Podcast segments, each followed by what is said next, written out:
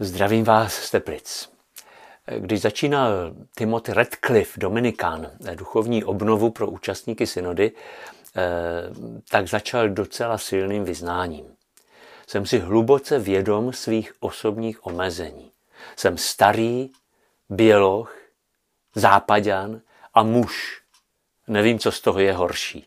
Všechny tyto aspekty mé identity omezují mé chápání. Proto vás prosím o odpuštění za nedostatečnost mých slov. Od té doby přemýšlím, které aspekty mé identity omezují moje chápání. Jsem taky starý, takže už moc nerozumím mladým, i když jsem salezián. Jsem běloch, takže těžko pochopím ty, kdo mají černou nebo třeba jen trochu víc snědou kůži. Jsem křesťan ze střední postkomunistické Evropy. Takže pořádně nerozumím ani těm, kdo žijí na východ od Jablunkova, ani těm, kdo žijí eh, na západ od Chebu. A jsem muž, navíc celibátní muž. Takže se neumím vžít do toho, co prožívají ženy a neznám ani starosti eh, většiny běžných mužů. Tohle všechno musím opakovat sám sobě, abych nepodlehl pokušení, že zrovna já mám ve všem pravdu. Ale taky to chci připomenout vám, kteří mě posloucháte, abyste ode mě nečekali, že porozumím všemu a všem. A abyste si ani sami nedělali nárok na tu pravdu, protože všichni jsme nějak omezení. Radcliffe potom říkal, že všichni jsme radikálně neúplní a navzájem se potřebujeme. Katolická církev to vyjadřuje slovním spojením nejen, ale i písmo a tradice, víra a skutky. Proto se modlím, abychom při vzájemném naslouchání a při nezhodách často říkali ano a spíš než jenom ne. To je synodální cesta. Ale samozřejmě, že ne, je taky někdy nutné. Tak, eh, to jsem citoval Redcliffa. Eh, na té synodě jsou poprvé nejenom biskupové, ale i kněží. Nejenom klérus, ale i lajci. Nejen muži, ale i ženy. Nejen staří, ale i někteří trošku mladší.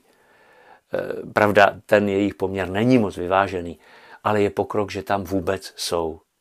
Protože ženy vidí svět jinak než muži, celibátníci vidí svět jinak než matky a otcové, lidé z Afriky vidí svět jinak než lidé třeba ze Severní Ameriky.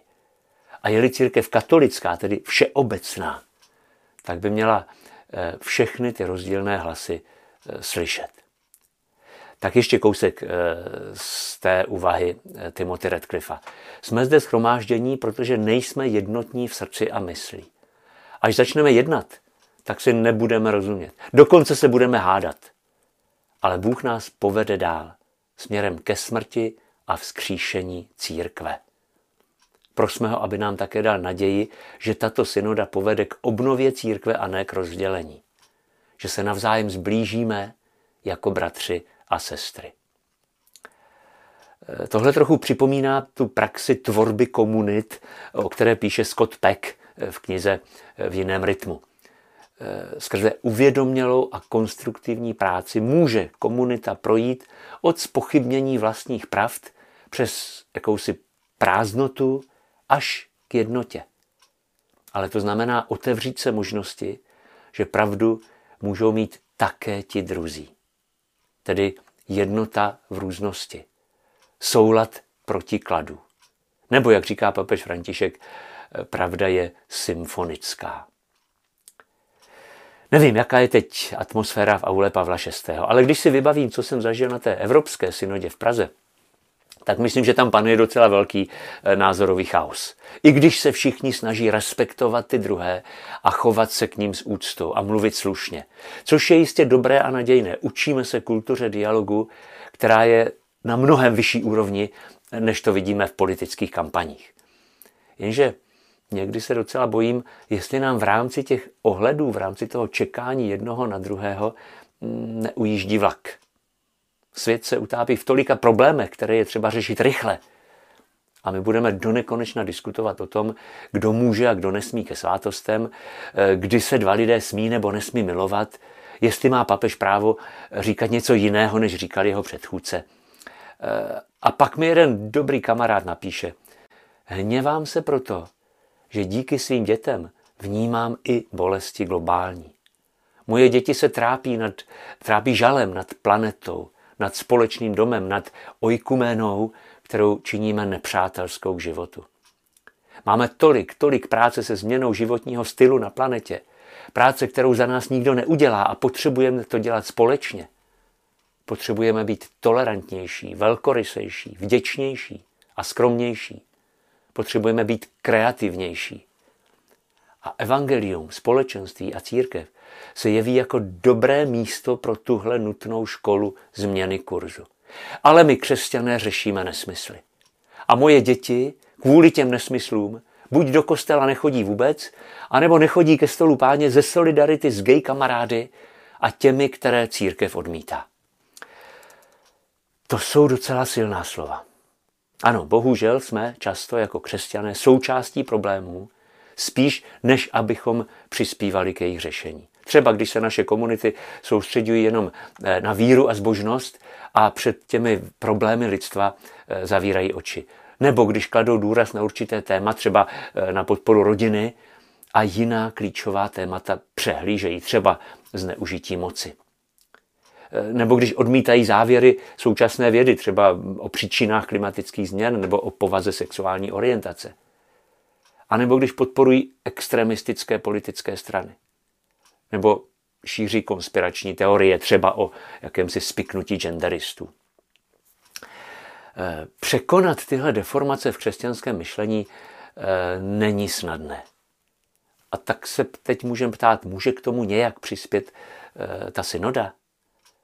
Po prvním týdnu jednání zůstávám takovým mírným optimistou, protože i když se tam střetávají různé názory, tak ti, kdo nechtějí v církvi nic měnit, jsou v naprosté menšině. Možná na té synodě nejsou z vlastního rozhodnutí. Ale témata, o kterých se nejvíc mluví, jsou jednoznačně reformní.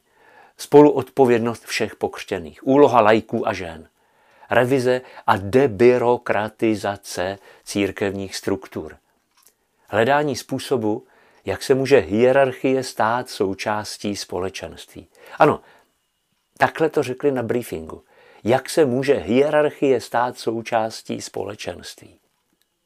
Takže jsme si vlastně přiznali, že hierarchie a lajci netvoří jednu partu. Společným jmenovatelem všech těch diskuzí je snaha být přijímajícím společenstvím, tedy pochopit, co je třeba změnit, aby se dveře otevřely eh, skutečně všem. Pořád si vybavuju, jak papež František minulou středu při zahajovacím mši říkal, že máme být církví, jejíž jeho netlačí, která neukládá břemena a která všem opakuje, přijďte vy unavení a obtížení, vy, kteří se, jste ztratili cestu nebo se cítíte vzdálení, vy, kteří jste zavřeli dveře naději, církev je tu pro vás. Církev otvírá své brány všem. A tady papež zvedl oči od svého papíru a naléhavě zopakoval všem. Všem. A pak to ještě rozvedl v jiném projevu, když mluvil k biskupům. Říkal jim, drazí bratři biskupové, nezatěžujme prosím lidi břemeny, ale ulevujme jim v jejich námaze ve jménu Evangelia milosedenství. Ať církev není schromaždištěm předpisů, ale ať je přístavem naděje pro sklíčené. Rozšiřte svá srdce, prosím. Ať církev není celnicí. Tak mám na závěr možná trochu eh, odvážný návrh. Nemohli by biskupové začít tím, že zruší všechna omezení v přístupu ke svátostem? Že prostě za rozhodnutí o tom, jestli křesťan přistoupí ke svatému přijímání, bude odpovědný jen on sám. Na základě své víry, své touhy, svého svědomí. Ať se hlásí k jakékoliv církvi. Ať žije v jakémkoliv vztahu. Zůstala by jen jediná podmínka, kterou docela drsně vyjádřil jeden starý kněz nedávno na bohoslužbě při mužské iniciaci. Chlapi, ke svatému přijímání může jenom ten, kdo je hříšník. Je to jasný? Hezký večer.